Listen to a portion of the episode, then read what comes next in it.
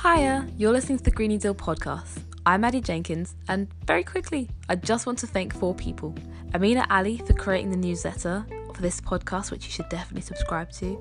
Lily Draper, who creates social media artwork. Naomi Potter for your research, and Seb O'Connell for your brilliant advice and research too. But today's episode is about North Norfolk in East Anglia. The guest we have is really good at answering those questions and common misconceptions about tackling climate change, like why don't you just go and focus your attention on China? And a very good question as well, what will happen to the workers when we do start decarbonising that work in the fossil fuel industry? So I hope you enjoy that, but I'll stop talking and I'll just let my guest introduce himself.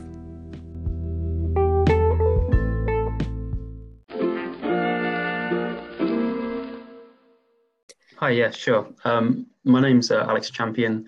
I'm currently a second year physics student at the University of York, but I'm originally from rural North Norfolk.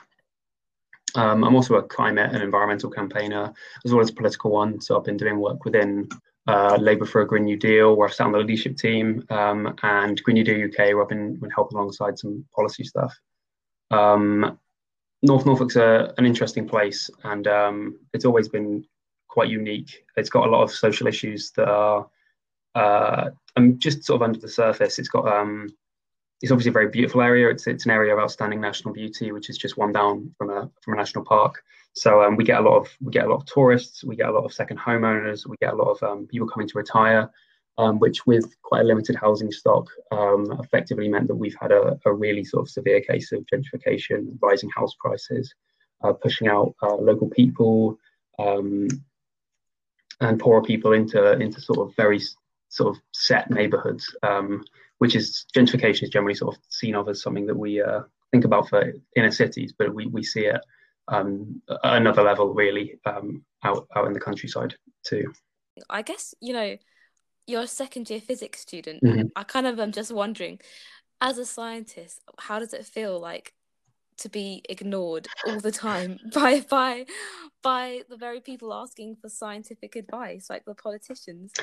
Yeah, well, I think one of the main things that got me into it was just seeing the low, like the complete inadequacy of all the policies that have been put forward, like the targets that were put forward at things like the Paris Climate Accords in 2015, and then the sort of glacial response to it. And the fact that I think there's something like 6 countries in the entire world that are even like close to meeting the targets that they put forward, and these aren't the major economies. These aren't the ones that have a long-term debt that need to be doing it, like the UK, the US, Western Europe, and some areas across like some areas in Central China and stuff. But it's one of those things that you. The reason that I was brought to Labour for a Green New Deal was because I felt it was the only one that would have the radicalism to get there on time, and that Labour's target was always UK decarbonised by 2030, which seems, when the UN asked for 2050, it seems like a bit too early for many people.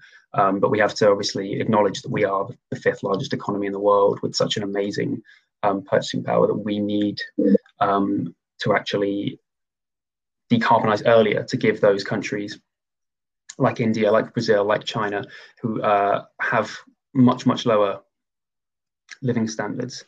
We need to give them the opportunity to not only decarbonize, but increase living standards in doing that. Because otherwise, what effectively we're saying is, we built our quality of life with all of these emissions, but you're not allowed to.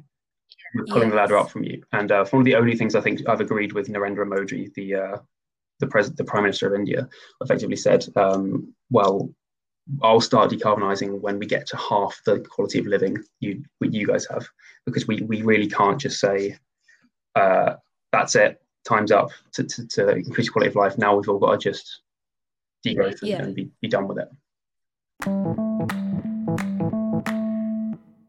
Can I ask that, what do you think about the recent China announcing that it would be going carbon neutral by 2060. I mean, any government putting forward targets is a step in the right direction, but I think that we look at China in a very sort of different way than we should be. We look at them based on emissions by production rather than emissions by consumption. So what it looks like is It looks like the UK has been decarbonising since the 70s, and America has been decarbonising since the 70s, and China has been massively going up, and so has India. And effectively, all we've really done is we've exported our emissions over there. So most of the clothes I'm wearing, the laptop I'm using now, pretty much everything on my desk around me right now was made in China and then put on a boat and shipped all the way over here. So what we effectively do is we make them create all of our products for not too much money for the people who actually do them, and then we charge the emissions to their tab when we're the ones using it. So I think we do need to rethink the way that we look at them, because at the moment China is seen as this terrible bad guy who creates so many emissions and are not doing their fair share. When I don't think that's fair on the Chinese people, and I don't think that's fair on because trying to get them to decarbonize the production to our demand really has to come the other way around. It has to be we're changing our demand and we're changing the way that we consume rather than the way that they have to produce. You explained that in such a succinct way. That was so well explained, because that argument comes up time and time again. Whenever you try and call for like any environmental progress, people often just go to, well, hey, what about China? What about India? Yeah. And you kind of, and because almost always I just sort of want to go, yeah, what about them? Because, but like that is, what did you say? We need to start thinking about it in terms of consumption rather than production.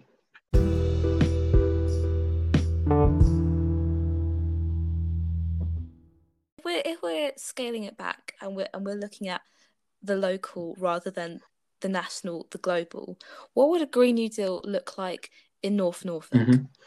Mm-hmm. So basically, like I mentioned towards the start, that we have a really bad problem with gentrification, and we have a problem with our housing stock. So in general, there would need to be a large number of green houses built. We had some really fantastic ones in Norwich that won a number of awards because they were so eco-friendly and they were so cheap to build, and they looked phenomenal, and they had they were really designed with the occupants in mind. So as in, there was ample space to get to and fro, to walk, to cycle. It wasn't just you're sort of confined to a meter wide pavement and then a busy road is sort of off limits to you. There was very much this sort of fluid area where you could really sort of take back part of the street as well, which was really nice.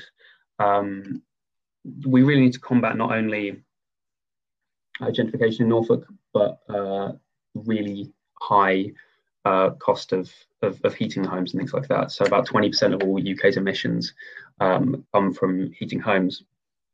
So there needs to be large-scale insulation, which will help tackle things like fuel poverty we get in the winter really badly, especially since the Conservatives took away the winter fuel allowance for older people, and North Norfolk is a distinctly older area. A lot of people come there to retire, so those people who ironically vote Conservative more often than not still are very, very hit hard by that. So it's not just about building new homes for, say, young families, but it's also about things like fuel poverty, as well as things like public transport. We've got a really bad problem with buses.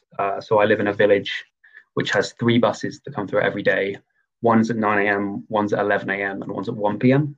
If I wanted to, say, go into town, I could probably go at 9 a.m, but I'd have to be back by definitely 1 p.m, which means that effectively no one there who doesn't have a car can see other people, can really, you might be able to go shopping, come straight back out, can't really see and work a shift in that time. There's no way to go get your kids back. So what it basically does is it forces all of the people in these areas to rely on cars because buses are so poorly done. Well, we already know that they accept huge amounts of subsidies, and over 40% of all funding for buses comes straight from the public sphere, but we don't see any of the profits of it, and we don't have any real way to control the routes and things. Private companies love to put buses on routes that they know can get a solid profit, but that's not always what's in the public good, and it's not always the thing that will connect the communities up that need them. These are communities of, say, like hundreds of villages of about 400 people, and all of them are then effectively forced straight onto cars because over 5,000 bus routes have been cut. I think I think it was between 2010 and 2015. You can correct me if you know any different, but I believe about 5,000 bus routes around the country were cut because they're just not profitable. But when it comes to the to those communities. They are the lifebloods of it.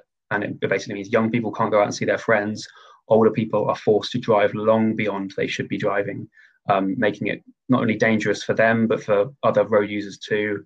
And we lose way too many people to things like that, which could be quite easily remedied with just buses probably being taken to, say, local council ownership or district council ownership and being run based on need rather than profit.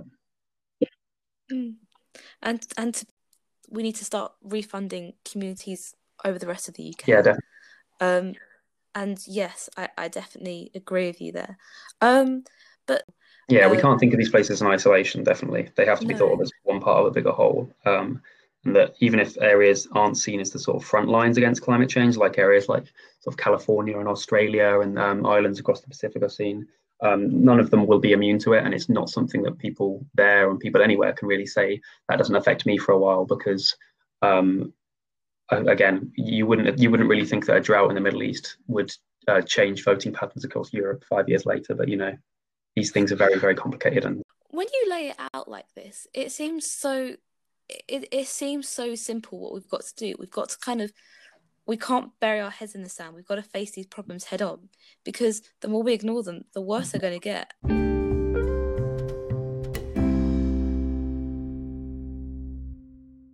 When people ask, well, why don't you sort of fight for kind of racial equality or gender equality or the, you know, rights of refugees? I mean, absolutely. Like, yeah, exactly. We should be fighting for those and things, and those things should always be in the conversation when we talk about climate change. But like by trying to fight climate change with a Green New Deal, for example, you are simultaneously fighting those particular things. Yeah, definitely.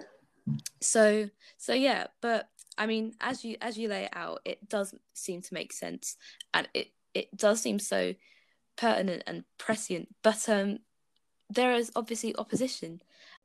So, but having spoken about all of this, what do you think the difficulties of introducing a Green New Deal would be in your area? Mm-hmm.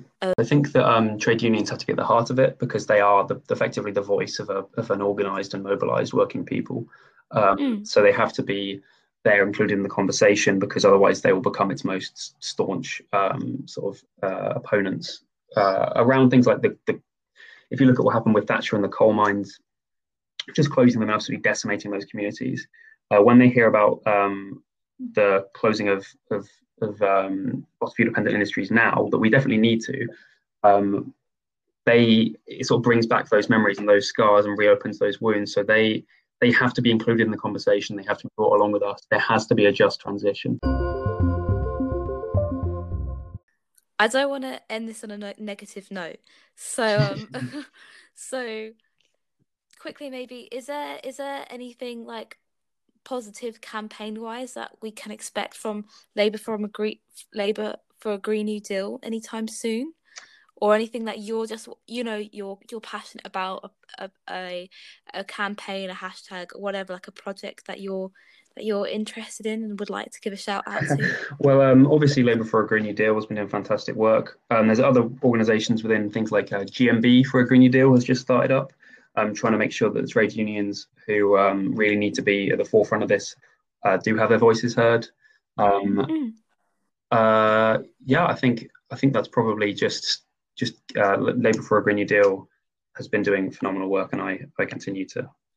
Anyone that is feeling a bit hopeless with Labour, like, tune into these guys, because these have like restored a lot of hope in Labour in terms of a Green New Deal. Labour seems to be leading the way, and that is a positive thing, because it isn't a pipe dream. It is something that is real and could be there around the corner at the next election. Hopefully. We'll do our best. Hopefully. Well, Alex, thank you so much for talking to me. I think this has been a really great conversation where you've explained so many hard things in such simple ways. Thank you so much for talking to me. Thank you very much. It's been great. Thanks. Great.